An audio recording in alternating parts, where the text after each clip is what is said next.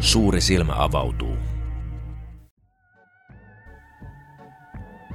Hyvät kuulijat, lämpimästi tervetuloa Suuri silmä podcastin toisen jakson pariin. Tähän heti ekana lämmin kiitos kaikista palautteista ja kehitysideoista tämän projektin suhteen, mitä tässä on satanut kaikkiin eri laareihin männä viikkojen aikana. Moni ihminen on antanut oikein pitkän kaavan kautta palautetta ja se palaute on mennyt ja menee tässä koko ajan heti käyttöön. Suuri kiitos siitä vielä kerran. Ja palautetta saa antaa jatkossakin ja toivonkin kovasti, että sitä saan, koska se vaikuttaa olevan aika hyvä reitti siihen, että tämä homma, homma pikkuhiljaa kehittyy. Ja saa myös samalla heittää ilmoille ää, vieraita tai aiheita, joita soisit kuulevasi tässä podcastissa. Nämä vinkit otetaan lämpimästi vastaan. Tähän toiseen jaksoon pyysin vieraaksi vanhan ystäväni Toni Salmisen. Useammalle Toni on tuttu musaskeneen puolelta ja toisille sitten taas rulalauta kulttuurin parista. Meitä yhdistää yhteinen työhistoria ja mielenkiinnon kohteet näin lyhyesti sanottuna. Toni on aikojen kuluessa kulkenut pitkän tien luovien asioiden parissa ja päätynyt viime vuosina sitten lopulta runouden pariin. Eli tänään vähän tulkitaan Tonin luovaa prosessia ja pohditaan sitä kautta vähän eri ilmaisun muotoja muun muassa. Tonia voisi siis tituleerata moderniksi runon laulajaksi. Tämä oli vähän tämmönen kieliposkella heitetty läppä, mutta ei se kyllä kaukana totuudesta ole. Ihan jakson lopussa mä voisin vastapainoksi avata vähän mun ajatuksia muinaisista runonlaulajista. Tämä on musta mielenkiintoinen aihe, koska jostain tämä meidän nykymaailma ja maailmankuva on syntynyt ja musta on hieno yrittää ymmärtää, mitä sen taustalla on. Mutta pidemmittä puheitta lähdetään uuden jakson pariin.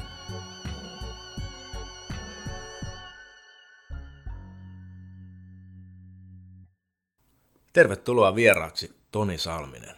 Kiitos. Mennäänkö ihan juurille? Aloitetaan sieltä. Eli sä oot kotosi Jyväskylän Palokasta. Kyllä. Ilmeisesti siellä Palokassa on ollut jotenkin aika kova veto sen musiikkijuttujen suhteen, varsinkin punkki- ja hardcore-skeneen suhteen, ja se on jotenkin luonut suhun semmoisen alustan, mistä sä oot lähtenyt luomaan itseäsi. Haluaisitko kertoa tästä lisää? No joo, toki. Tota, niin, siis Palokka on semmoinen omakoti kautta kerrostalo, keskiluokkainen lähiö Jyväskylästä seitsemän kilsaa. Ja mä en oikein tiedä, että siellä on, siellä on, niin ollut, siellä on ollut bändihommia ja nimenomaan niin punk-hommia jo silleen 80-luvun väittäisin, niin kuin, että alkupuolella jo jotain. Puolen väliaikoihin ainakin siellä on ollut semmoinen yksi bändi, mikä ei todennäköisesti levyttänyt edes mitään, mutta että sieltä niin pyöri itse huomattavasti vanhempia punkkareita siinä niin kulmilla niin sanotusti. Mm. Eli semmoisen Ostarin, Ostarin tota, yhteydessä oli niin sen Ostarin pannuhuone, missä oli niin kuin, treenikämppä, ja siellä on ainakin niin Sitter Limited ah. tota, käsittääkseni treenannut ja toiminut jonkunlaisena tukikohtana. Ja sitten sit niin tämmöiset 70-luvun puolen välin loppupuolella syntyneet musiikista kiinnostuneet tyypit sai sen pommisuojan omaan käyttöönsä koulun musiikin opettajan jotenkin toimesta. Ja se oli monta vuotta niin kuin meillä, tai mä en silloin itse soittanut bändeissä, mutta noilla muilla silleen, että niillä oli avain sinne ja ne sai käyttää ilmaisiksi sitä treenistä. Ja siellä et, oli kaikki kamat siis? Se, niin, siellä oli jätkien kamat ja silleen, niin että et tavallaan ne piti sitä omana eikä ne maksanut siitä ikinä mitään. Okay. Toi ei selitä vielä kaikkea, mutta se selittää ehkä jotain, että se on rakennettu se mesta silleen, niin 70-luvun lopulla, 80-luvun alussa, ja sinne on tehty lapsia perkeleesti siihen aikaan, siihen lähiöön. Mm. Ja sitten tavallaan on sattunut vaan, että on ollut sama ikäisiä ja mm. jotenkin kiinnostunut samoista asioista, ja sieltä on ruvennut tulee sitten paljon bändejä. Kyllä, ja, no, ja to, kyllähän tuon kaikki tietää varmasti nuoruudesta, että ne jutut kulminoituu johonkin yleensä mestaan, missä hengaillaan, ja jos se mesta on jonkun aktiviteetin ympärillä, niin kyllähän se tulee säätelemään sen porukan kulkua ja niiden tekemisiä. Joo, joo, ja sitten sit varmaan se vielä, että siellä on niin kyseinen musiikinopettaja, niin se kannusti tämmöiseen bänditoimintaan. Ja meillä oli aina koulussa semmoinen koulu soi viikko kerran vuodessa, missä oli niin bändejä ja sitten ne soitti täydelle liikuntasalille siellä. Mm. Niin kuin, että lähinnä kovereita. Että meilläkin oli, Joo. mä olin kasiluokalla, ehkä ysi, kasiluokalla, niin semmoinen bändi, että me soitettiin tuntipelle miljoonaa niin kuin, ja lauloin siinä liikuntasalissa ja ihmiset istuu, siellä on niin monta sataa ihmistä näin. Tämmöistä kulttuuria on ollut siellä, mä luulen, että se on vaikuttanut myös siihen. Ja se on sun ensikosketus esittäviin taiteisiin silloin? Niin, ne koulussa järjestetyt keikat kyllä, joo. joo. Okei, okay, hyvä. Meidän tämän kerran aiheena on siis, tai otsikkona on moderni runon laulaja. Eli siis meidän tarkoitus on tänään mennä vähän aiheeseen siten, että sun aikuisikää on aika pitkälti määritellyt se, että sä oot ilmaissut itseäsi lyrikoiden kautta. Joo. Ja aika monella eri tavalla. Ja mun mielestä sä oot mielenkiintoinen tyyppi puhumaan asiasta tosi monella tapaa, koska sä oot ehkä verrattain myöhään lähtenyt mm. bändiskeneen, ja sitten se, mitä te aloitte tekemään, nyt puhutaan Lighthouse Project-nimisestä bändistä, se lähti tosi nopeasti se projekti lentoon, ja musta oli tosi makea nähdä, miten monet ihmiset imasi ne sun lyriikat, ja ne jotenkin tunsi tutuksi sen maailman, minkä sä esittelit niiden sun juttujen kautta, joka oli ehkä verrattain tumma maailma. Mm, mm. Ja mä en ollut ehkä ennen nähnyt sitä, ja ne aiheet ei ollut mulle tuttuja, ja mulla meni ehkä vuosi itsellä ymmärtää sitä maailmaa, mistä sä silloin Aha. puhuit. Ja sä kirjoitit semmoisen biisin esimerkiksi, että Giant in my room. niin mun kesti ihan todella kauan ymmärtää siitä möröstä, ja mä ymmärsin sit vasta tosi isoa porukkaa ihmisiä, kun mä aloin vähän pääsemään aiheeseen sisälle, että mistä, mistä siinä on kyse. Ja sitten mun mielestä sä oot sen takia myös mielenkiintoinen vieras, että sä sitten nämä sun projektit on jatkunut eteenpäin eri muotoisina, esimerkiksi kesäorkesteri, nykyään nykyposti. Mm. Nämä on tosi erilaisia, siellä on genret on vaihtunut, kieli on vaihtunut, ja sitten sä oot mun mielestä silleen avoimesti laittanut aina itses peliin, ja sen maailman, mitä sä oot kulloinkin elänyt, sä oot kaatanut sen aina niihin projekteihin, mm. mutta sä oot aina ollut valmis kuitenkin jättämään sen taakse tavallaan ja menemään mm. eteenpäin. Ja mä jotenkin arvostan sitä, että ihminen osaa uusiutua, ei jää paikalleen. Miltä tämä analyysi kuulostaa sun korvaan? No joo, kyllä. Ky- kyllähän se, tai että varsinkin jos puhutaan tuosta tavalla, että mitä, niin ne, mitä sit seuraavaksi projektista on aina tullut, niin. Niin se, se on, ja varmaan niiden projektien sisälläkin se on mennyt silleen aina, että, että jos nyt tehdään levy ja sitten se on jonkunlaista se juttu, mm. Niin sitten kun tehdään seuraava levy, niin on pyritty aina tekemään jotain muuta. Että projektien sisälläkin on tavallaan pyritty siihen, että pyritään kaataa aina se edellinen juttu. Mm. Mä en nyt ehkä niin Lighthousein kohdalla välttämättä puhu ehkä sen lyri, lyriikka sisällön muuttumisesta. Se nyt on hidas prosessi, jos tuommoisista asioista kirjoitetaan. Niin, että kuinka se muuttuu, mutta niin kokonaisuus Joo. ja semmoinen tietynlainen estetiikka, niin että tavallaan aina eteenpäin. Joo. Mennään vähän vielä aikajanalla taaksepäin, eli lähtökohdat sulla on siellä Palokassa ja sen jälkeen sä oot siirtynyt jossain vaiheessa Helsinkiin. Mm. Ja me tutustuttiin silloin aikoinaan Tikari Skateboards-merkin kautta, joka oli, joka oli sun aivotuksia ja mm. joka itse asiassa elää edelleen. Me tästä nopeasti keskusteltiinkin jo ennen nauhoituksia, että se oli, se oli ehkä vähän semmoinen rebel yell. Mm sille sen hetkiselle, sen kulttuurin tilalle. Ja, ja on hauskaa, että se on tosiaan edelleen olemassa ja sen vaikutukset näkyy ja ne tavallaan siinä elää, elää edelleen sama henki siinä jutussa, mutta voidaan huomata, että se, on, se henki on levinnyt ehkä vähän enemmän vielä mainstreamiin, joka on mun mielestä ihan positiivinen, positiivinen juttu ja hauska nähdä, että tällaiset jutut elää näin pitkälle, mutta jos mennään siihen Lighthouseen, niin mitkä tavallaan oli sulla siinä semmoiset sytykkeet, hmm. että se musajuttu starttasi? Niin kuin mä aikaisemmin sanoin, että sä olit Paljon sä olit vanha silloin? Se on... Mä olin 28 tai jotain, alle 30 kuitenkin Joo. kevyesti, ehkä 28 tai jotain sellaista. Kyllä, ja se Joo. oli niinku eka oikea bändi. Oike, ihan oikea, että tehtiin levy, että oli mulla silloin ollut just yläasteella jotain kundien kanssa, että jossain nuorkkari soitettiin ja niin näin, mutta tälle, niin siis se lähti siitä varmaan niin se idea, että ö, Lahtisen Mika, kuka on myös Tikari Skateboardsin niin graafikko, niin he, he teki yhden Pasin kanssa semmoista niin Cine-lehteä, ja ne teki siitä jonkun henkilökuvan haastattelun musta ja sitten ne kysyy, että minkä takia sä et ole itse missään bändissä, että mä olin siinä vaiheessa jo, kuitenkin mulla oli kavereiden kanssa pieni, pieni levyyhtiö, mä oltiin julkaistu levyjä ja sitten mä olin järkännyt keikkoja jonkun verran ja ollut bändien mukana ke- kiertueilla silleen. Niin ja sä olit ylipäätään aika tunnettu hahmo siinä skeneessä niin. kuitenkin jo. Tai joo, no tietenkin, no joo, joo, la, jo, tehnyt. Niin. Varmaan joo, joo silleen, että olin niin silleen säätänyt paljon kaikkea niin. jotenkin näin. Ja, ja osallistunut. Osa, osallistunut siihen mm. kulttuuriin, joo. Ja sitten mä sanoin siinä haastattelussa, että niin, että en mä tiedä, että vaikka mä joskus alkaisin tekee musaa tai vaikka räppää tai jotain. Heitin vähän niin kuin läpäällä silleen. Ja sitten Samuli Peurala, kuka soittaa tässä Lighthouse-projektissa ja nykyään Tikarin puikoissa hyvin tiukasti niin tämmöisenä jonkunlaisena vastuuhenkilönä. Kyllä. Niin hän sitten alkoi pyöriä siellä, olin tosiaan Laminalla duunissa siellä ja Samuli kävi siellä kaupalla tuon tuosta hengaamassa ja tutustuttiin hänenkin kanssa silloin vasta. Ja Samuli sitten sanoi, että heillä on niin joidenkin tuusulalaisten jäbien kanssa joku bändiviritys mm. tulossa, mm. että lähtisit sä laulamaan. Ja sitten mä olin silleen, että no en tiedä kyllä. Jotenkin näin se meni.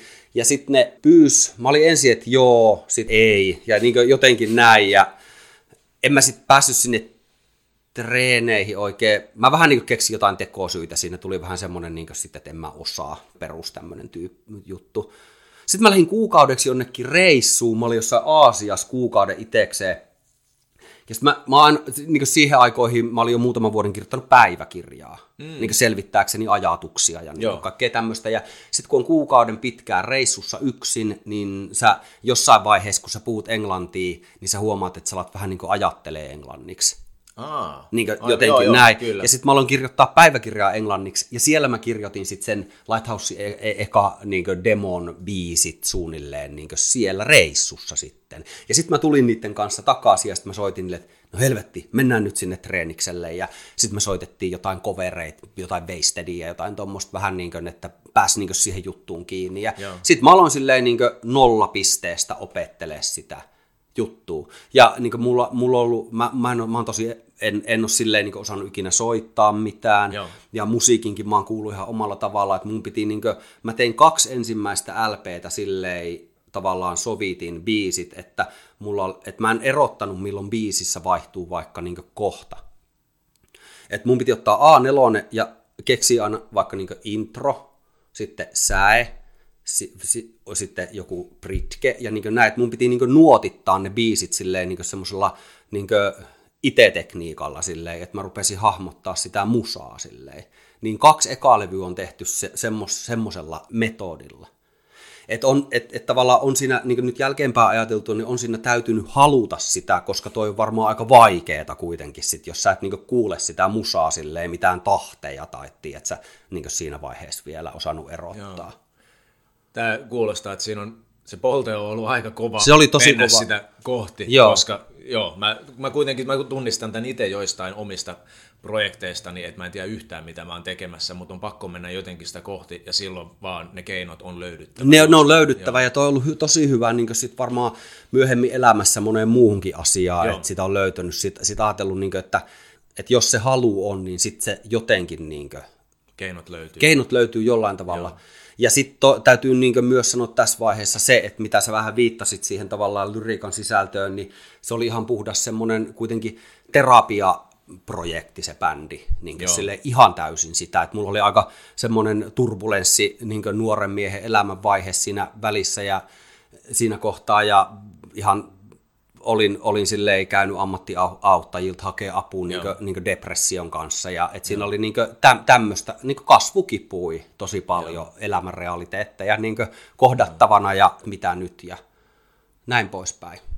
Et siitä se alkoi semmoinen joku, mitkä myöhemmin sitten ehkä vei jonnekin psykoterapiaa ja tommoset, mutta että sieltä se niin tavallaan se itsensä tutkimisen semmoinen juttu on lähtenyt. Aivan. Ja sitten sitä alkoi jotenkin tolleen, oli ehkä vaan niin kypsä kaikkeen, niin sitten sitä halusi jotenkin vaan, kun oli nyt mahdollisuus, niin tehdä tolleen ns. julkisesti. Ja sitten sit joku niin löysi itsensä käsittääkseni niistä joo, jutuista, joo, silloin löysi, alussa varsinkin. Löysi, löysi. Niin. Kyllä ne keikat oli ihan sellaisia tukka pystyssä, karvat pystyssä mm. meininki, tai se, se, että sä voit niinku aistia siinä koko huoneessa mm. sellaisen tietynlaisen latauksen, niin kyllä se tarkoittaa silloin, että siellä on kaikki aika lailla niin. samalla aaltopituudella.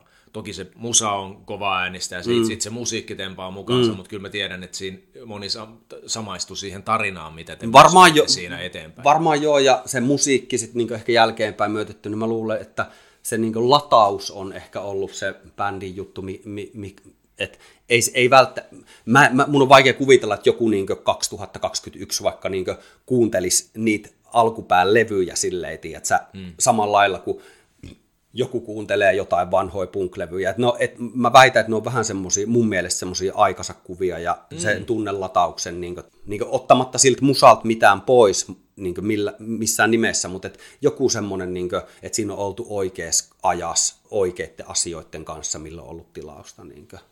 Niin, toi voi olla totta, että ne on vähän semmoisia aikakapseleita. Joo. Joku musiikki on, on sellaista, Ajatonta. että se elää, elää niin, aina niin, jossain niin. stadioneilla ja toimii, niin. toimii niin kuin koska vaan, se toimii radiossa, se toimii pihalla Mutta jos puhutaan ihan jonkun joo. punkin sisälläkin joo. tavallaan, niin siellä on ajattomia bändejä, sitten on jotkut, mitkä on si- si- sidottu tosi paljon johonkin aikaan. Koska kyllähän siinä meidänkin tavallaan musiikissa niin se oli hyvin si- sidottu tietynlaiseen se, siinä ajassa tapahtuvien niin harkkorebändien soundiin ja siihen niin ilmaisuun. Et kyllähän siellä oli tosi paljon semmoista niin 2000-luvun alun tämmöistä niin American Nightmare ja niin tä- tämmöisiä, ja sitten semmoista vähän 90-lukuvaikutteita ja semmoisia juttuja, että...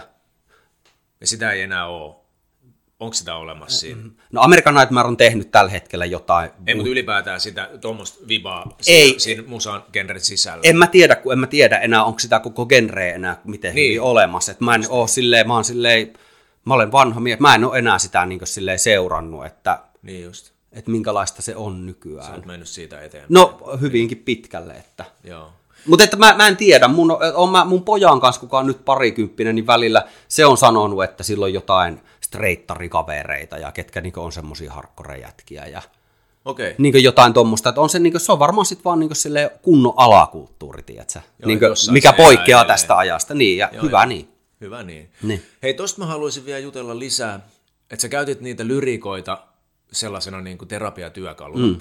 Ja se oli ilmeisesti semmoinen, mikä vähän niin kuin, niin kuin sä sanoit, että se aloitti se sun mm. projektin, mm. itsensä tutkimisen – miten sä näet, että se prosessi menee, että sä kirjoitat hyvin henkilökohtaisia juttuja, mitkä sisältää henkilökohtaisia tapahtumia, tunteita, muistoja, kaikkea sellaista. Ja sit mä oon monesti miettinyt, että, että kun ne on niin voimakkaita juttuja, niin miltä se tuntuu kantaa niitä mukanaan silleen, että sä levytät ne, julkaiset ne, mutta että sit sä vielä lähdet keikoille ja mahdollisesti vuosikausia joudut kuitenkin jollain tavalla elämään ne hmm. rajut jutut uudelleen läpi. Joo, ihan hyvä kysymys kyllä. Koska kyllä se niin aluksi, me tehtiin sitä aika monta vuotta silleen tosi intensiivisesti, että mun elämä pyöri tavallaan sen asia ympärillä. Joo. Niin kuin, että me tehtiin levy ja sitten me tehtiin keikkoja Suomessa ja sitten me lähdettiin ulkomaille keikoille. Me tultiin sieltä kiertueelta, me tehtiin Suomessa keikkoja. Sitten me vähäksi aikaa hiljennyttiin tekemään uutta musaa ja tehtiin, toistettiin se asia. Niin kuin, että sitten lähdettiin taas ulkomaille. Ja niin kuin, että se, se oli semmoinen päiväni murmelina, mikä kesti niin muutaman vuoden. Kuinka pitkä sykli se oli tavallaan? Se oli ehkä niin, varmaan 2005-2000 johonkin tonne kymmenen. Niin se oli ehkä viisi vuotta niin tota. Joo. Ja sitten siis se bändihan edelleen olemassa. Joo, niin joo, joo karboniitissa, kuten Han Solo aikanaan jäädytetty. mutta että se on, se on jollain tavalla olemassa edelleen, mutta että et, et se, se sykli tavallaan, mistä me nyt puhutaan, niin, niin, niin, niin, se, se, se oli se ehkä se semmoinen viitisen vuotta. Joo, se mikä tavallaan ruokkii itseään. Joo, joo ja sitten, sitten niin kuin, mehän vaihdettiin kieltä sit siinä niin kuin, 2011 vai mitä se oli. Hmm. Ja 2012, niin sit se oli niin helvetin hyvä niin jättää, se oli tavallaan myös tekosyy jättää ne asiat, koska mä en enää sit halunnut laulaa englanniksi, niin se oli myös hyvä tapa jättää ne vanhat möröt sinne niin vinyylihyllyyn, että niihin ei tarvi enää sille jotenkin koskea. Ja sitten vähän omasta mielestä ainakin, sit kun se kieli vaihtui, niin ruvettiin puhua ehkä pikkasen erilaisista asioista tai jotenkin näin. Että... Miksi se kieli vaihtui? Mä olin niin petty, me tehtiin tota, noin, niin, semmoinen levy kuin We Are the Wildflowers, ja sitten siinä oli, se oli, siinä oli semmoisia hitaampia biisejä, ja tota, noin, niin, semmoista niin kuin, erilaista se ilmaisu, ja sitten niin kun mä en ole mikään hyvä Englannissa, niin se, se kuulosti vaan jotenkin itseltä niin vitun huonolta se tavallaan se oma se ilmaisu. Ah. Se oli yksi syy, plus se, että mä olin jo, mä ehkä niin 2007, 2008 vähän niin siirtynyt siihen, että mä aloin enemmän, niin kuin, mä oon vähän silleen ollut musanörtti aina kuitenkin jollain mm, tasolla, mm. niin se mun nörtteily siirtyi niin räppiin enemmän ja enemmän. Silloin, silloin tehtiin paljon suomenkielisiä rap-levyjä, mitkä resonoi mulle samalla tavalla kuin punkki aikanaan, ja punkis oltiin mun mielestä vähän jauhettu samaa juttua, ja räppi oli niin kuin, mä koin sen räpin niin punkkina silleen, mm. si- siinä ajassa. Joo, jo. Ja mä niin sukelsin siihen. Ja sitten mä, niin mä joskus vähän me yritettiin käydä joidenkin friendien kanssa tekemään jotain räppiä mutta se ei tuntunut kauhean luontevalta. Mä olin jo yli 30 siinä vaiheessa, jotenkin se olisi Joo. pitänyt ehkä vähän aikaisemmin näin. Ja ehkä tästä pääs siitä räppijutusta päästään nyt siihen, mitä mä teen nyt, eli tuommoista spoken word-juttua, niin se on vähän niin kuin sit mun niin räppilarppia silleen, että mä sit löysin sen jutun, mikä vastaa, mistä mä sain semmoisen jonkun rauhaa, että okei, no mä teen nyt tätä, niin mun ei tarvi sitä räppijuttua miettiä. Kyllä.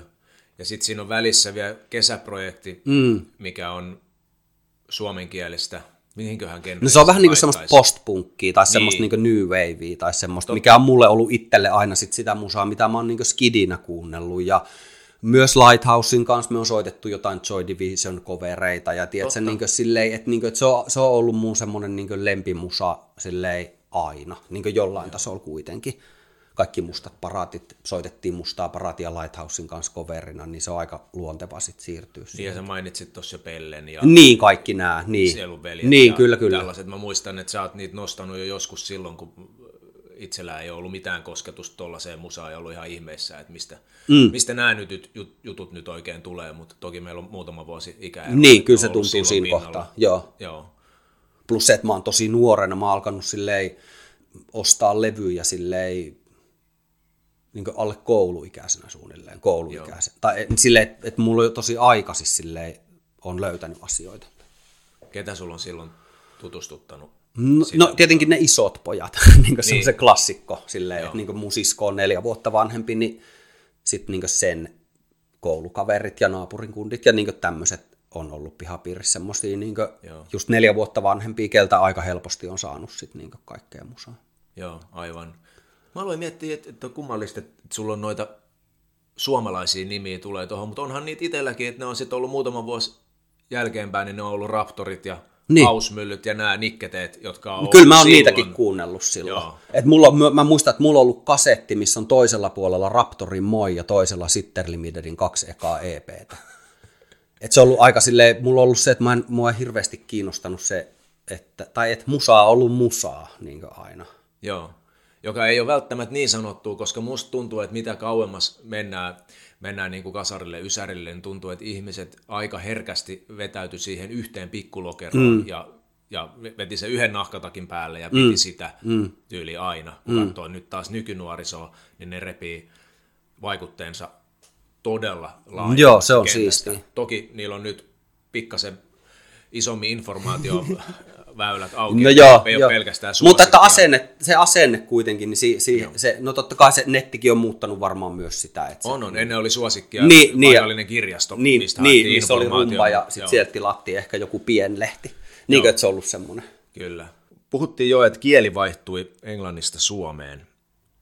Mutta miten sitten myös ilmaisu on muuttunut iän myötä vähän erilaiseksi, eli ollaan menty sen huutoilmaisun kautta lauluilmaisuun ja nyt puheilmaisuun. Se vähän tästä jo Joo. lähditkin puhumaan. Kerro vähän lisää tästä ilmaisun evoluutiosta. No se, se on lähtenyt niin, että mä, mä niin kuin, No se tavallaan, että mikä mulla on ollut se tavallaan, mä muistan mun hyvän ystävän kanssa käyty keskustelu ennen kuin Lighthouse oli, ja mä tykkäsin silloin tosi paljon just niin kuin American Nightmareista ja niin kuin Convergesta ja niin kuin tämmöisistä mm. bändeissä, missä se laulu, niin kuin se oli silleen aika uutta jotenkin, tai en mä tiedä uutta, mutta siihen, siihen aikaan oli semmoisia bändejä, missä se laulu on semmoista, että niin kuin se laulaja huutaa vaan niin, kuin silleen niin kovaa kuin lähtee. Mm. Niin kuin, tiedätkö, semmoista, että siitä ei saa edes mitään selvää Joo. Ja sitten niin me käytiin Friendin kanssa semmoinen keskustelu, että, että mä vaan sanoin sille, että kyllä mä pystyn huutaa. Sitten sanoin, no kyllä sä pystyt sitten tekemään musaa. Että kyllä sä sen niin kätsäät sen, sit, niin sen rytmiikan ja tämmöisen. Mm. Ja sitten oli se huuto, niin sille, että, että opetteli vaan huutaa niin kovaa kuin lähti. Joo. Sitten se kävi tietenkin vähän raskaaksi. Mä muistan joskus, sun meinas ääni hävitä kokonaan, ja sitten sä kävit hakea siihen ihan oikeasti coachausta. Joo. Se Jeesus, joku joo, kyllä, kyllä, niin jo, tekniikan, joo, kyllä. Tehdään. Eka levy oltiin varattu studio ja sitten sitä piti siirtää, koska mulla tuli kurkunpään tulehdus ja joo. niin kuin näin. Ja tota, mutta en mä tiedä, sit se vaan, niin kuin, me tehtiin kuitenkin tosi paljon keikkoja ja kiertueita ja kaikkea, niin se vaan niin, se on tosi fyysistä semmoinen, niin ihan, kuka Joo. vaan voi koittaa huutaa vaikka niin viisi minuuttia aluksi putkeen. Joo. Ja sitten huudat niin puoli tuntia putkeen ja liikut samalla vielä. Joo. Ja sitten teet sen seuraavana päivänä ja teet sen 30 kertaa putkeen niin päin. Niin se, se on raskasta, mutta se, että miten sitten tavallaan tultiin siihen, että se, koska kyllähän se niin siinä vaiheessa, kuten mä äsken mainitsin, Lighthousein viimeisen englanninkielisen levy, missä se, niin mä yritin vähän laulaa ja jotenkin silleen, mutta sitten siinä oli se englanti tiellä jotenkin, niin mm. se oli tosi vaikeeta. Sun pitää miettiä ääntämistä ja laulamista samaan aikaan, sä et kumpaakaan oikein niin, osaa. eli nämä tavallaan kaksi transitioa tuli niin, samaan aikaan niin, ja alkoi puskemaan niin, toisiaan niin, niin, niin, eri suuntiin. Joo. Kyllä. Sitten tuli se kesäbändi ja sitten mulla oli siinä tavallaan niin ideana se, että mä haluaisin laulaa silleen niin Pelle Miljoona ja Olli Lindholm niin silleen, niitten niin semmoinen, että se kuulostaa silleen pateettiselta ja semmoisia melodioita, missä mennään niin aidan matalimmasta kohdasta, mutta että siinä on kuitenkin joku melodia. Joo, että jo. se oli tavallaan se, se, se viitekehys, missä mä halusin toimia niin sen bändin kanssa. Joo.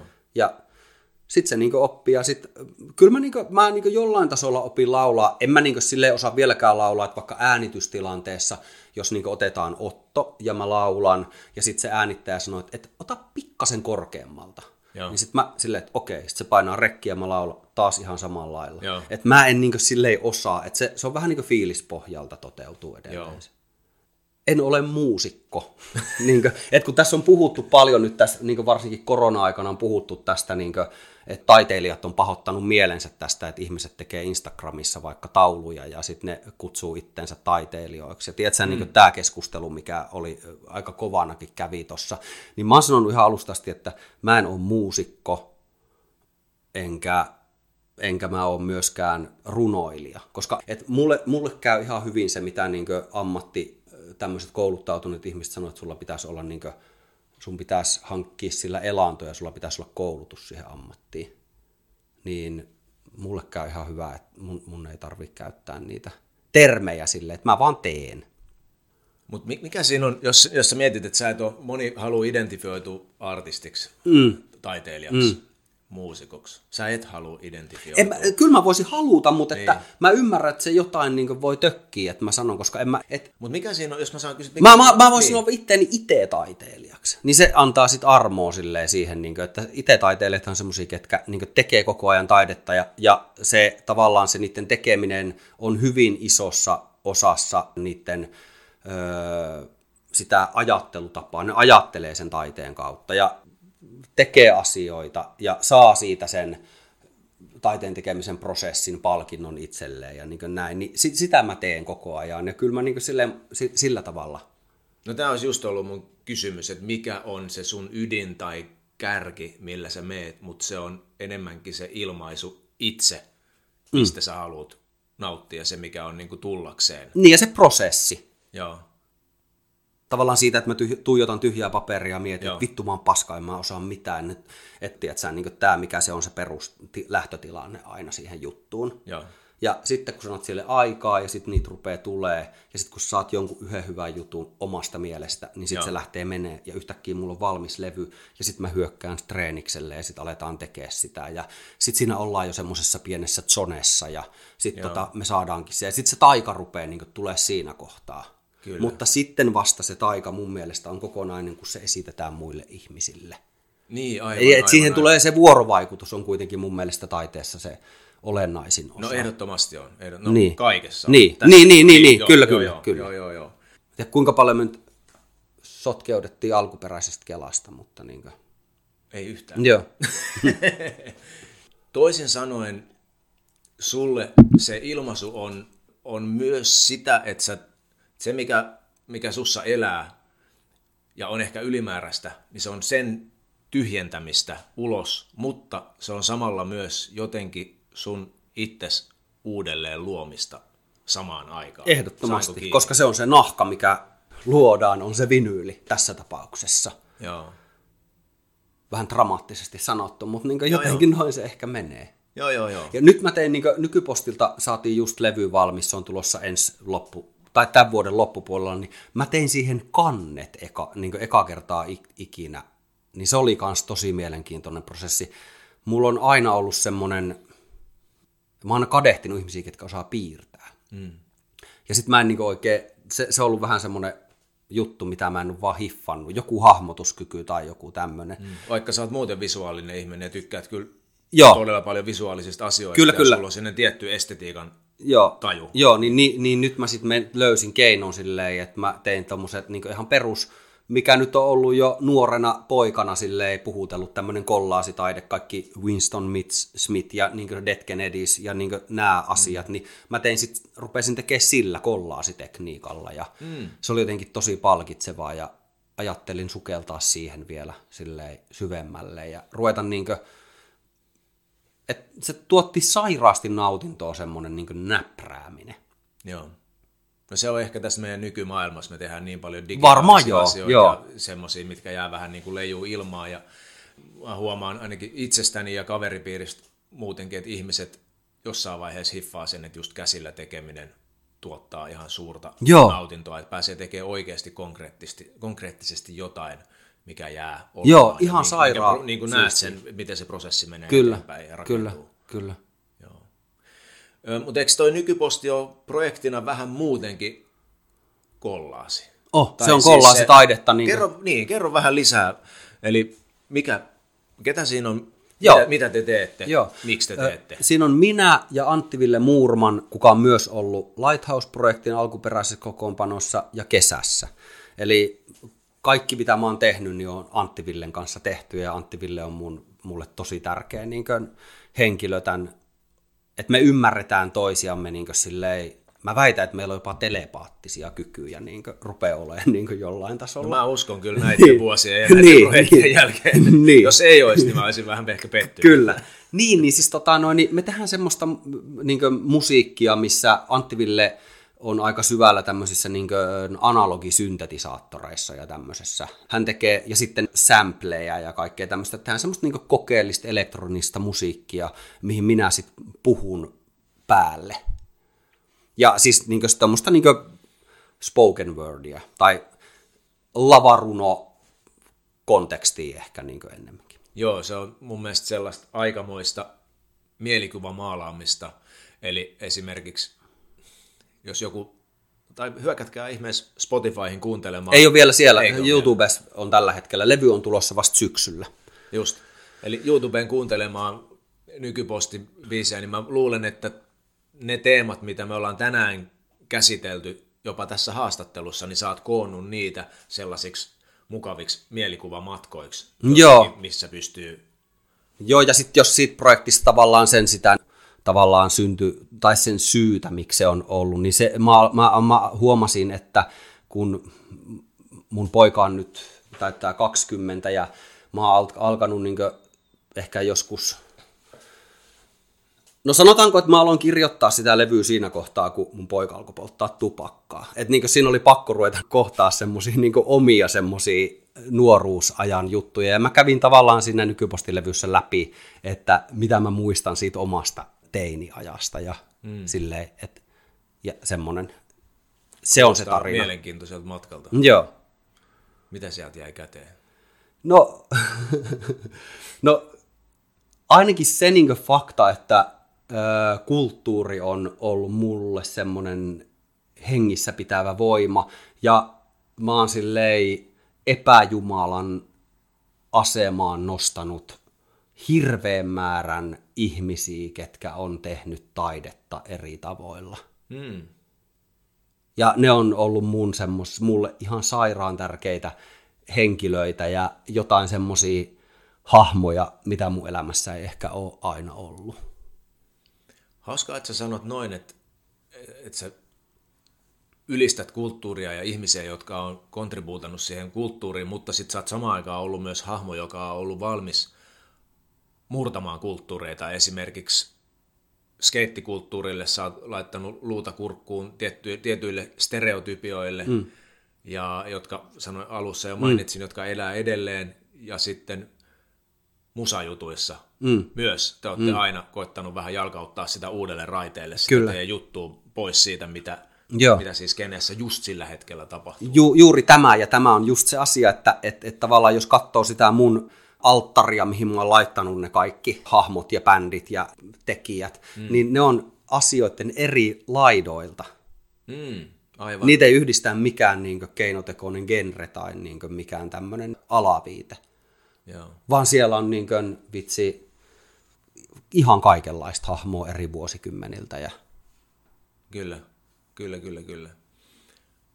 Nyt tuli vielä hauska mieleen, että jotenkin toi kollaasi meininki, se on ehkä elänyt sus vielä pidempään, koska jossain vaiheessahan mun mielestä sä taitoit vai onko Mika taittanut, mutta se on sun ideoima varmaan. kun mä sanoin Mikalle, että ketä siinä pitää olla, niin, ja eli... sitten se vaan teki yhden tikarin mainoksen, missä niin se on lehti, lehtimainos. numeron mainos. Joo. Kyllä, lehtimainos, joo. missä oli kyllä. kollaasi eri hahmoista, kyllä. eli eri sankareista, kyllä, kyllä. eli juuri näitä eli tästä, tästä me puhumme asetettuja ihmisiä siinä kulttuurissa. Tästä puhutaan. Ja sitten niin kuin, mitä mä oon vasta jälkeenpäin huomannut, jos puhutaan tuosta, että, että kirjoitan runoja, niin mä tajusin sen vasta niin sen jälkeen, kun tämä nykyposti oli tehty aika pitkään, että mä niin selitin siinä vaiheessa kun jengi kysyy, että mistä tämä on tullut, niin mä selitin aina jostain Saul Williamsista ja J.K. Ihalaisesta ja niin tämmöisistä, ketkä on vaikuttanut tuohon, että on kiinnostunut itse tuommoisesta jutusta. Mm.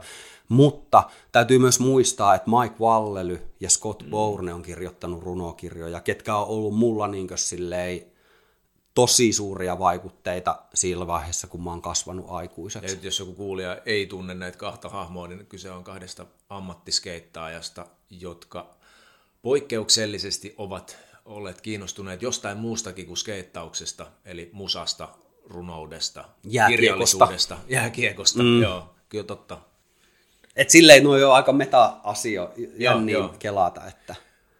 Onko, vai, onko se vaikuttanut sun suhtautumiseen näihin epäjumaliin? Mm, puhutaan että, niistä, se on niin, hyvä. On, onko se vaikuttanut sun suhtautumiseen se, että sä oot ehkä – sit, tai ei mitään ehkä, kun että sä oot hilautunut itse siinä kulttuurin niin sanotussa hierarkiassa jossain vaiheessa sinne, jota katsotaan ylös. On tosi vaikea aihe puhua ehkä ääneen tämmöisestä, mutta kokeillaan. Mm. Kyllä mä jossain vaiheessa, niin kuin, mä oon koittanut miettiä sitä silleen, että itteni kautta ehkä sitä, että mä olin vaikka kymmenen vuotta skeittikaupassa töissä. Ja sitten mä niin oon miettinyt sitä, että kun mä oon pienenä mennyt vaikka Tukholmassa skeittikauppaa. Ja sitten mä oon katsonut niitä tyyppejä, ketä siellä on. Ja siinä on jotain taikaa joo, niin joo, tietyikäiselle. Kyllä, kyllä. Ja sitten mä oon jossain vaiheessa tajunnut, että okei, mitä hittoa, mulla on nyt käynyt tämmöinen mäihä mun elämässä, että mä oon itse nyt täällä tiskin takana. Kyllä.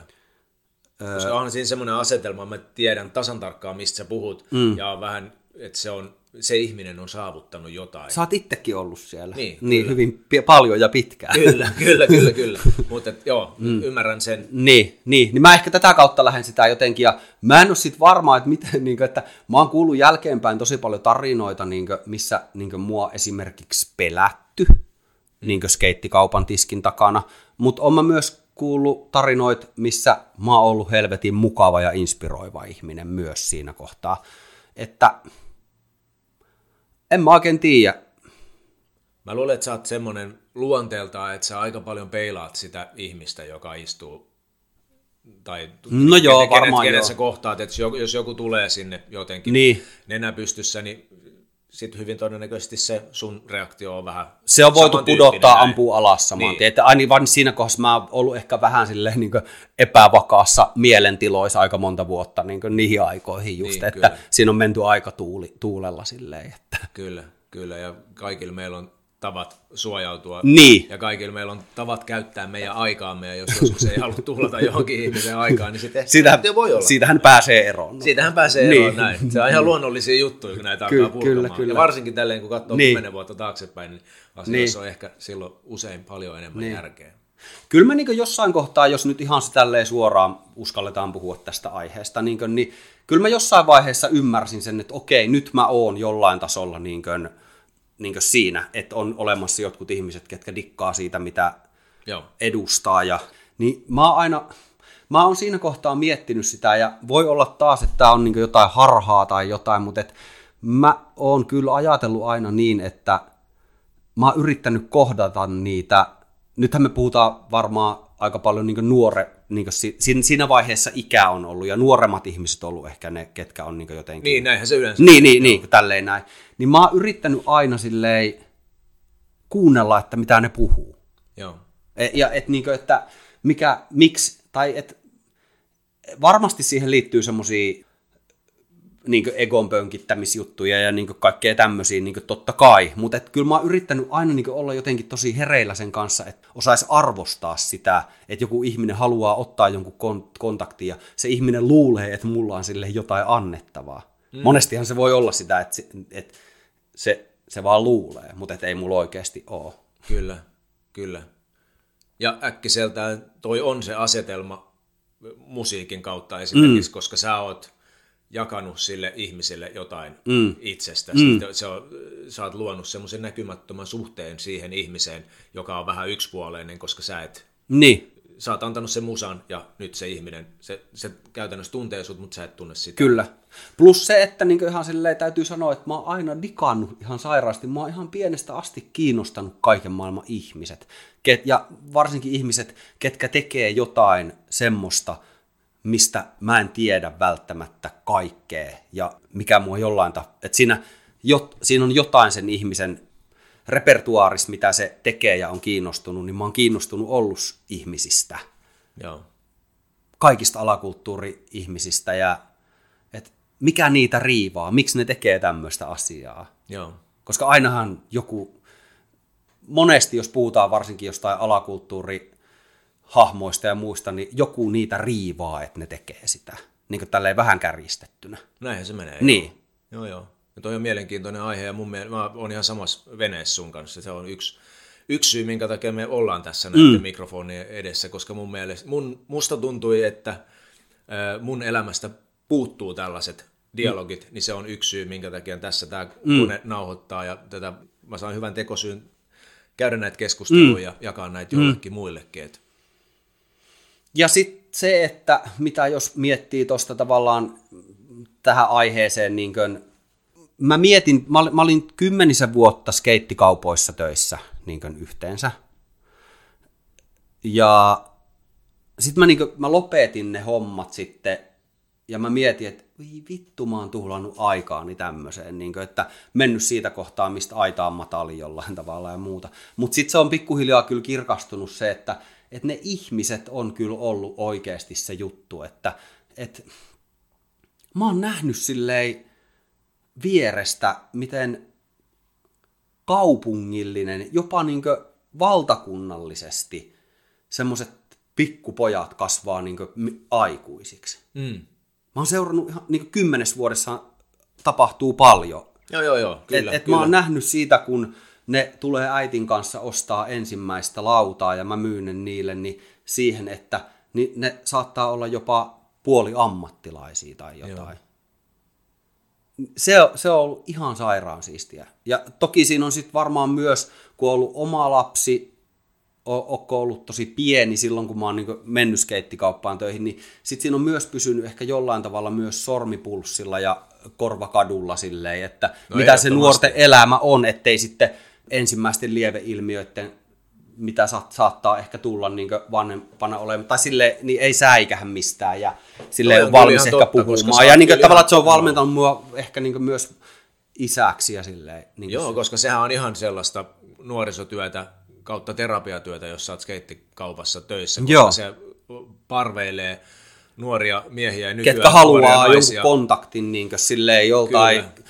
vanhemmalta Kyllä, ja, sit, ja ja sulla on yhdistävä tekijä, eli se passio siihen Niin. harrastukseen, Kyllä. eli te olette, niin kuin teillä on heti yhteys, te mm. samalla viivalla mm. jollain asialla, niin sä oot suoraan melko luotettava tyyppi, jo- jolle voi, jolle voi jutella. Plus sä oot aina paikalla, koska sä oot töissä, Mm. Kyllä, kyllä. mene karkuun. Kyllä. Et, joo, ne on aika, aika makeita paikkoja. Harva ei ehkä ymmärrä sitä tota puolta tuosta kulttuurista, mutta itse tiedän tasan tarkkaan, mistä puhut, ja mun mielestä se on ollut kans aika tosi kasvattavaa Joo.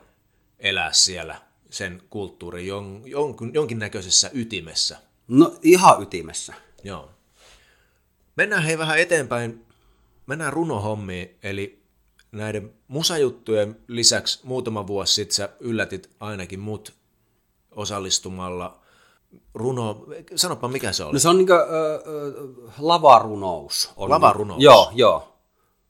Et se poikkeaa tavallaan, että si- sillä on juuret, niin kuin, no se, se tämmöinen niin Poetry Slam kisamuotona on jostain 90-luvulta, mm. mutta tavallaan se ö, pohjaa tänne niin kuin 60-luvun näihin tai niin ainakin mun päässä niin tämmöiseen beat-runouteen, No niin, niin niin Ginsbergiin ja niin näihin. joo. Ja mä oon, ni, ne jo, totta kai kun joskus yläasteella ruvennut jotain Dorsia kuuntelee, niin sie- sie- sieltä sitten niin siitä, kun lukenut kaikkea kirjoja Dorsista ja muusta, niin sieltähän ne Ginsbergit on tullut sitten. Ja, Joo.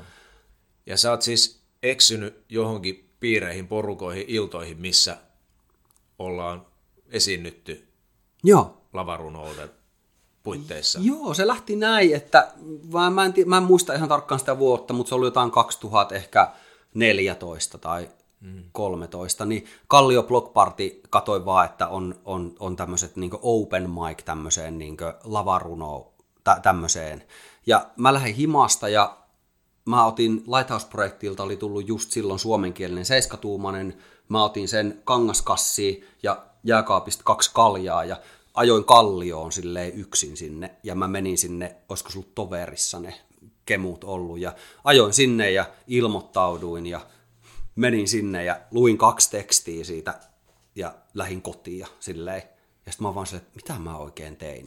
Ja hävetti niin paljon, että seuraavana päivänäkin vielä silleen niin en pystynyt hampaita pestessä katsoa peiliin suunnilleen. Mutta että joku siinä kuitenkin oli, että se sitten niin tuntui silleen luontevalta. Sitten mä niin jätin sen. Mä kävin pari kertaa jossain baarissa semmoisessa samassa, mutta se tuntui sitten taas jotenkin niin epämiellyttävältä, että jätin sitten hautuun. Ja sitten sit se idea niin on lähtenyt. Sitten mä kävin paljon kattoon noita ja vähän kävin jututtaa niitä jäbiä. Harri Hertel, kuka on semmoinen runoilija, kuka on perustanut Helsinki Poetry Connection, tämmöisen yhdistyksen, niin sitten tutustunut niihin ihmisiin, ketkä sit on siinä toiminnassa vastuussa. Ja, ja sitten mä 2019 nyt viimeisimmät, mitkä oli noin Suomen mestaruuskisat, niin mä sitten osallistuin, oli Helsingissä tämmöiset niinku karsinnat, Joo. että siitä pääsit sinne finaaliin, niin sitten mä vitsi menin ja mä voitin ne ja sitten mä pääsin sinne Suomen mestaruuskisojen sinne finaaliin ja mä tulin toiseksi siellä sitten. Wow. Että se oli, se, oli, se oli kyllä silleen, ensinnäkin sairaan siistiä, että tälleen niin reilusti yli nelikymppisenä löytää jonkun tommosen uuden tavallaan skeneen, niin kuin, niin kuin, kun on luopunut kaikista aiemmista skeneistä hyvin pitkälle, missä on kasvanut, ja sitten ehkä siitä saattaa tulla vähän sellainen tyhjiö, vaikka Joo. se on välttämätöntä. Mutta sitten vähän löysi jonkun semmoisen uuden porukan, missä niin kukaan ei tiennyt susta yhtään mitään, mm. että mitä mä oon tehnyt aiemmin, Kyllä. tai silleen, ja eikä niitä kiinnostanutkaan se. Joo. Niin se oli jotenkin kivaa, ja sitten Ja kuulostaa siis semmoiselta, semmoiselta, skeneltä, että sinne jengi saattaa tulla aika takavasemmalta eri, Joo. eri yhteyksistä, eri Kyllä, ja se, eri se ei ole mikään nuorisokulttuuri. Joo, just näin. Niin, joo. ja, sitten sit se, että mulla on aina ollut tosi paha semmoinen, että jos puhutaan tämmöisestä niin kuin, pitäydytään psykologiassa ja tämmöisessä vielä tässä vähän niin kuin, tekemisen, Joo, joo. niin, kuin, niin näin, niin se oli mulle silleen, mulla on aina ollut tosi, todella paha semmoinen huijarisyndrooma, että kaikki, mun on tosi vaikea ollut antaa niin mistään bänditouhuista tai tommosista niin silleen ihan syvimmiltään itselle. että mä oon vaan ajatellut, että, että mä oon ollut oikeassa paikassa oikeaan aikaan ja mä oon tutustunut oikeisiin ihmisiin ja tavallaan, että siinä olisi tavallaan ollut mun paikalla voinut olla melkein kuka vaan. Jotenkin mm. niin raajimmillaan se on niin noin raastava se kela. Mutta nyt sä meet tonne ja sulla on se sun itse kotona, mä oon itse kirjoittanut sen tekstin, niin kuin, Aa, mitä mä niin. luen siellä niin. Niin näin. Mä en, voi, mä en voi antaa kellekään muulle krediittiä siitä niin kuin itselleen. se Et siinä on mikrofoni ja se paperi Joo. ja mulla on kolme minuuttia aikaa puhua niin niitä juttuja, mitä mä oon kirjoittanut. Ja jos se kantaa niin tolle tasolle, niin onhan mun pakko jumalauta ruveta pikkuhiljaa niin ottaa se sisään, että kyllä mä, on mulla joku kulma tähän asiaan, ymmärrätkö? Kyllä. Niin se, oli, se, se teki silleen, niin en mä sano, että se kaikkea niin tota on poistanut, mutta et on se, kyllä se jeesas siinä, että osaa vähän ehkä antaa arvoa sille, mitä Eli se tekee. on vähän niin kuin, toi on ollut sun työkalu kiivetä ylemmäs mäelle, mistä sä näet mm. vähän laajemmalle Kyllä. alas, että mitä sä, oot, mitä sä oot tehnyt ja Joo. mistä sä voit antaa itsearvostusta ja selkeyttää tavallaan sitä sun kuvaa, mitä sä oot Joo. vuosikausia. Ja varmasti tämä podcastkin tekee sitä silleen jotenkin. No että... ehdottomasti Niin. se on yksi syy, miksi mä haluan Niin. tehdä näitä haastatteluja, koska mä oon itse joitakin vuosia sitten ollut pari kertaa haastateltavana ja, mm. ja mennyt kotiin sen jälkeen ja kuullut vaan omat sanat päässä, niin mm. ollut silleen, että hetkinen, että mun pitää ehkä muuttaa pari asiaa tässä elämässäni, että, en mä, että nyt kun mä sanotin ne, niin ei tämä voi jatkua näin. Niin, että kuulostaa vähän niin kuin, niin kuin erikoiselta. Kuulostaa niin. vähän erikoiselta. Niin, niin kyllä. Joo, joo, joo. joo. Joo. Joo, et, mutta et, toi on tosi kiva, toi runojuttu. Ja sitten tavallaan kun löyti siihen vielä tuommoisen oman kulman, että sie, siellä on tosi erilaista porukkaa niissä lavarunojutuissa. Mm. Ja Mikä sun oma kulma on? Millä sä oot mennyt sinne? No mulla on vähän se tavallaan se niin kuin, silleen, että mä niin silleen pönkitän itteeni sillä, mikä oli tuossa siinä Dogtown-dokkarissa se, että, että se Dogtownin tiimi meni niihin ekoihin, free, niihin kisoihin silleen, että ne oli niin jääkiekkojoukkue taitoluistelukisoissa. Mm. Niin mä oon niin ottanut ehkä se nykyposti niin se juttu, että tavallaan, men, että si, siinä on kuitenkin semmoinen tietynlainen katukulma ja silleen jotenkin.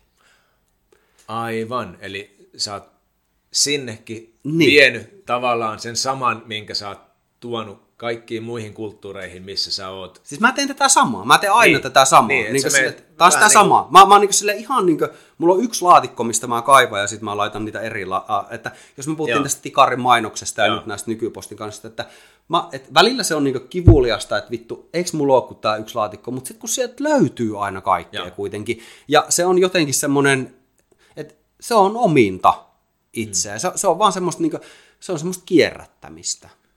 Sä oot vähän niin kuin... Se on kulttuurin palvontaa. Niin, ja sitten musta tuntuu, että sä oot semmoinen niin kulttuurin laajentaja, jossa sä vähän niin kuin koiverrat aina tilaa sinne kulttuurin reunoille, jotta se, vois, se kulttuurin laatikko voisi ehkä vähän levitä. Että sillä olisi enemmän jopa tilaa toimia itsensä sisällä. Jos mietitään vaikka skeittikulttuuria, joka ää, silloin melkein 20 vuotta sitten oli aika kapea. Se mm. oli semmoinen niin sanottu, kaikki meni industristandardin mukaan Niin meni. Ihan kaikki meni samoilla raiteilla, niin sä vähän, sä olit yksi niistä, ketä halusi leventää sitä raideväliä ja ehkä tuoda sinne keskelle vielä yhden raiteen lisää, Joo. että siihen voi laittaa erilaisia vaunuja kulkemaan. Joo. Kuulostaa, että tämä on ollut sun juttu tehdä sitä skeittikulttuurille, musakulttuurille ja Mm. sitten jopa mm. lavaruno mm. skenelle. No varmasti jotenkin noin se, joo kun nyt sanot, niin... Niin, että asiat ei ole aina niin silleen jotenkin yhdestä muotista tarvii olla. Mm. Joo. Mietitään vielä vähän runoutta ja ylipäätään lyrikoiden kautta ilmentämistä, eli me käytiin sun kanssa jo läpi se, että se on, se on niinku terapeuttinen työkalu, se on tapa tyhjentää tavallaan se välimuisti, mutta sitten se on myös tapa uudelleen täyttää se tila. Joo. Mä mietin vaan, oot sä paneutunut, oot sä lukenut jotain suomalaista? Joo, kyllä mä jossain vaiheessa kahlasin noin kaikki silleen, niin kuin tavallaan ne suomalaiset uuden aallon, eli puhutaan niin 70-luvun niin Jarkko Laineet ja niin kuin, tavallaan ketkä on ollut silleen sen ajan semmoisia niin punkkareita periaatteessa, Aa, niin, kulttuurianarkisteja silleen, niin noin kaikki Suomen talvisotaa. Ja, niin kuin, ja sitten, no, mutta että no Jarkko Laineen runokirjat on tullut kahlattua ja sitten ky, kyllä mä niinkö oon. Kyllä mä niinkö jonkun verran oon, mutta sitten taas, että en mä siitä mitään, niin kuin, en mä, mä en osaisi jonkun, tiedätkö, kuka on kes, opiskellut jonkun kir, jotain kirjallisuutta, runoutta, niin en, en mä pystyisi sen kanssa niin keskustella samalla tavalla kuin mä pystyisin keskustella Kissin diskografiasta ja sen niin, nuansseista. Niin, niin, niin, joo, joo, joo. joo. Et, et, et, silleen toki on, ja siellä on, siellä on paljon juttuja. Tai mua ehkä niin ennemmin silleen, ja tiedätkö, mellerit ja tommoset, on, kaik, totta kai ne on silleen kahlattu joo. läpi, ja edelleen silmäilen niitä välillä. Mutta että ehkä mua niin kiinnostaa ennemmin se, että mitä ne on, mikä niiden positio on ollut siinä ajassa, milloin ne on Joo. tehnyt sitä, eikä välttämättä se, että mitä ne on tehnyt. Joo, aivan.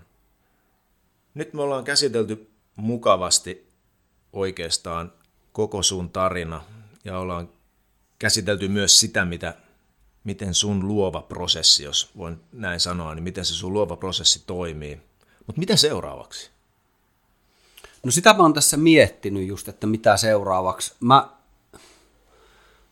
me ollaan taas Antti Villen kanssa, kuka on tää mun musiikki, musiikillinen partneri ollut vitsi yli 15 vuotta, niin meillä on, meillä on vähän puhuttu sille, että pitäisikö tehdä jotain musaa kahdestaan, taas niin ihan niin kuin musiikkia. Meillä on mm. jotain viitekehyksiä, mitä se voisi olla. Eli nykyposti on ollut enemmänkin, se on projekti, mikä on tehty No meillä on, niin, niin se on, kyllä se jatkuu, se, se on, niin kuin, mutta että se on hyvä olla olemassa se nykyposti, mutta että voisi tehdä niin kuin, myös välillä ihan musiikkia. Joo. Niin, että kyllä, mä, kyllä tässä jo, kyllä tulee tehtyä ihan varmasti. Ja siis to, ja se, toi on tosi hyvä, että löytit ton lavaruno jutun, koska sitä voi tehdä elämän loppuun asti, mm. kun ei tarvii huutaa. Niinpä. Että se on silleen hyvä semmoinen pension plan. Kyllä. niin kuin, et, et, ja en mä tiedä, varmaan just joku semmoinen niin tämmöinen sekatekniikka, niin askartelu kiinnostaa myös tosi paljon ja taas sieltä samasta kupista kaivetaan niin, sinne kaikkeen, mutta että se on näköjään nyt se juttu, että, että, että, että tuolla, on, tuolla on varasto täynnä niin kuin, silleen, vuosikertoja vuodesta 87 vuoteen 1999 esimerkiksi trassereita ja transworldeja ja musiikkilehtiä ja kaikkea, niin mä luulen, että niistä jotain saisi aikaan silleen, kun rupeaa näpräämään. Kyllä. Ja ei mun mielestä sun, ei sitä missään nimessä pidä vähätellä, että sulla on, sulla on joku juttu, mitä sä haluat tehdä ja mitä sä haluat monistaa, niin Joo, Miksi ei? kyllä sitä vähän välillä Koska... kyseenalaistaa, mutta niin tämä on myös sitä, että hyväksy se, että ja on onnellinen, että on joku juttu. Kyllä sitä niin. se, ja et onhan se nyt kuitenkin, kuten tässä nyt on puhuttu, niin että onhan tässä nyt käyty aika pitkä matka kuitenkin eri vario, variaatioita mm. niin luovuuden kanssa. Että, Kyllä. Mutta että omassa päässä se vähän näyttäytyy semmoisena samanlaisena. Kyllä, niin. mutta en mä tiedä, onko me, ollaanko me ketään muukaan, poiketaanko me ihan hirveästi tosta. Musta tuntuu, että aika moni meistä kuitenkin, vaikka niin kuin ulospäin näyttää, että me tehtäisiin jotain eri juttuja, niin ehkä me tehdään ihan jotain niin. samaa juttua. Jos mä katson taaksepäin ja nyt katson näitä nauhoitusvehkeitä tässä edespäin ja mietin mun menneisyyttä, niin, niin mä oon tehnyt alakouluikäisenä, alaastelaisena yhden kaverin kanssa tehtiin semmoiselle C-kasetti-nauhurille tehtiin kuunnelmia joo, joo. ja naurettiin itsemme kuoliaksi ja sen jälkeen ollaan tehty ehkä kotivideokameralla mm, niitä. Mm, mm. Koulussa mä yritin päästä vielä radiokurssille ilmaisutaidon lukiossa, joka on maailman, oli maailman huonoin kurssi ikinä – sen jälkeen on tehty skeittivideoita. Nyt ollaan tultu siihen ikään, että ei, ole, ei ehkä riitä vuorokauden tunnit kuvata skeittivideoita, niin. eikä ehkä mielenkiintokaan niin paljon 20 vuoden jälkeen, kun niitä on tehnyt, mutta tässä ollaan taas nauhoituslaitteiden ääressä. Joo, ja tämä on niin silleen, että kun sullakin on tavallaan toi tausta, mikä sulla on, niin mun mielestä on tosi arvokasta, että sä teet näitä, koska mä esimerkiksi tosi suuri Nine Club-fani ollut silleen alusta asti. Mm. Että niin vaikka mä en ole silleen skeittikulttuuria sinänsä seurannut enää, niin mitä siellä tällä hetkellä tapahtuu, mutta siellä on ihan mielettömiä tarinoita ihmisillä. Ja, se on totta, joo. Et ja jos on... joku ei tiedä, niin Nine Club on siis rullalautailuun keskittynyt podcast. Tai siis, YouTube, YouTube-show, podcast, joo, tällainen. Joo, et kun, si, et kun Mike Vallely istui alas ja puhui viisi ja puoli tuntia putkeen, joo. minä kuuntelin. Joo et, tai kuka tahansa. Siellä on niin paljon ihmisiä, mä en ole ihan kaikki kuunnellut, mutta niin suurimman osan, ketkä on semmosia, että mä en ole niiden uraa sen kummemmin seurannut. Mm. Mutta sitten siellä on niinku ihan himmeitä storeja. Joo. Niin tää on mun mielestä nyt se tavallaan se aste sulla tässä kulttuuritoimessa, että sä rupeat niinkö, että ruvetaan katsoa taaksepäin ja niinkö, Niin. niinkö istuu alas, että niinkö mikä, mi, mitä se juttu teki meille ja miksi Kyllä. me tehtiin sitä. Kyllä, että ensin on kerätty materiaalia ja sitten aletaan kirjoittaa kirjaa. Niin. Joo, nyt Niin. se tulee vaan tässä Jotenkin muodossa. näin. Joo. Mä oon ihan samaa mieltä, eli uusi lehti on kääntynyt kyllä elämässä ja hyvä niin. Mm. Mä luulen Toni, että meillä on tässä aika mielenkiintoinen keskustelu kasassa. Mä kiitän lämpimästi sua tästä näin. Syvästi kiittäen. Hyvä. Kiitos kuuntelijoille. Ensi kertaan. Moi. Ja näin päättyi meidän keskustelumme Toni Salmisen kanssa. Jakson alussa lupasin vähän avata mun mietteitä muinaisista runonlaulajista, eli mennään nyt siihen. Kuten tämän jakson aikana tuli jo selväksi, nykyään runous on useimmiten jotain, jolla me ilmennetään meidän oman mielen liikkeitä ja se vaikuttaa olevan monelle tosi tärkeä ja toimiva työkalu ihan vaan oman henkilökohtaisen hyvin- hyvinvoinnin kannalta. Kuitenkin se, miten runot on ennen nähty, poikkeaa vähän tästä modernista ajattelusta. Se, missä kontekstissa mä nyt käsittelen tätä asiaa, on se, miten esimerkiksi miten mä oon oppinut, että joogaperinen näkee mantrat, ja sanoisin, että sama juttu pätee myös siihen, miten muinainen suomalainen on käsitellyt omia runojaan. Meillähän on täällä Suomessa erittäin rikas runoperinne, ihan niin kuin Intiassakin. Molemmat näistä kulttuureista on onnistunut hyvin säilyttämään paljon tätä perinteen materiaalia, joskin tämän aineiston tulkinta ei ole säilynyt ihan niin hyvin kuin itse materiaali. Lähtökohta tähän aiheeseen voisi kenties olla se, että on hyvä ymmärtää, että muinainen ihminen näki maailman aivan toisin tavoin kuin me. Nykyihmisille maailma esiintyy usein pirstaleisena ja jopa aika hämmentävänä paikkana. Muinainen ihminen näki taas maailman kokonaisena ja elävänä. He myös näkivät vaivaa siihen, jotta voisivat säilyttää tämän tavan nähdä maailman tällaisena. Eli mä sanoisin, että muinainen runous oli mytologiseen kaapuun puettuna se, millainen maailma pohjimmiltaan on. Meidän ajattelu, kun kumpuaa meidän maailmankuvasta, tämä runous, mantrat tai tarinan kerronta, oli ikään kuin ruokaa sille osalle meistä, joka vastaa meidän maailmankuvan muodostumisesta. Tämä osa on sellainen, joka ei oikein ymmärrä mitään analyyttistä tietoa, vaan se puhuu aivan toisenlaista kieltä ja runot, mantrat, tarinakerronta ovat sen kieli.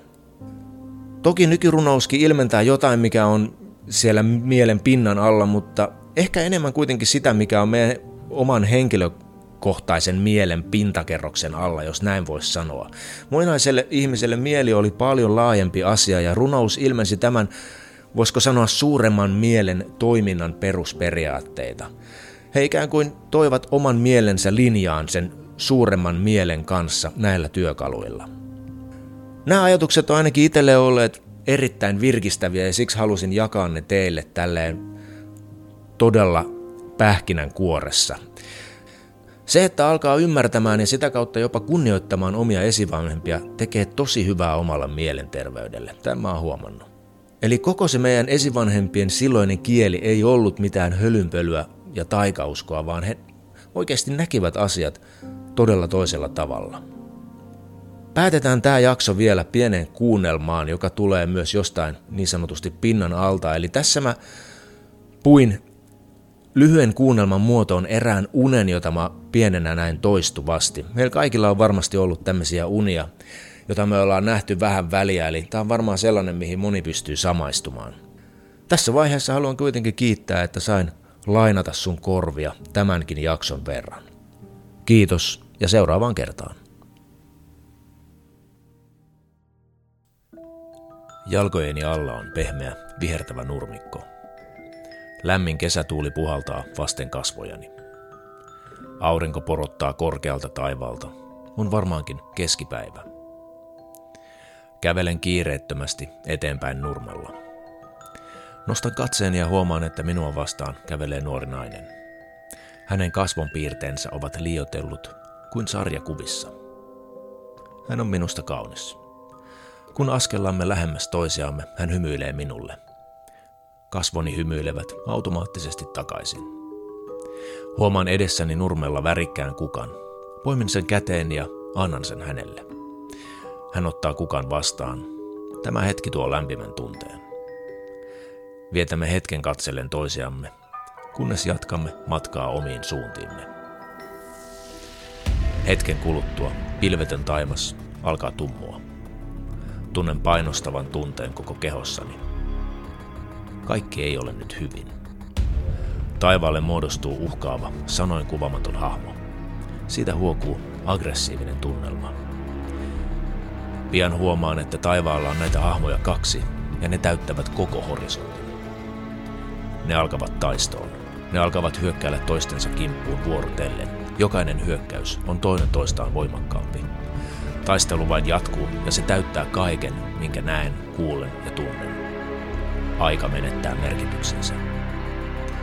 Lopulta taistelu yltyy niin suureksi, että se ei voi olla enää olemassa. Tulee täysin hiljaista. Taivaan sini on poissa. Nurmen vihreys on poissa. Jäljellä on ikään kuin vain kaiken ääriviivat. En voi olla paikallani. Lähden askel kerrallaan kävelemään tyhjään maailmaan. Pian sama nainen kävelee taas vastaani. Hän on ilmeetön. Katson maahan, se on tyhjää täynnä. En voi antaa hänelle kukkaa. Niitä ei ole. Kaikki on poissa.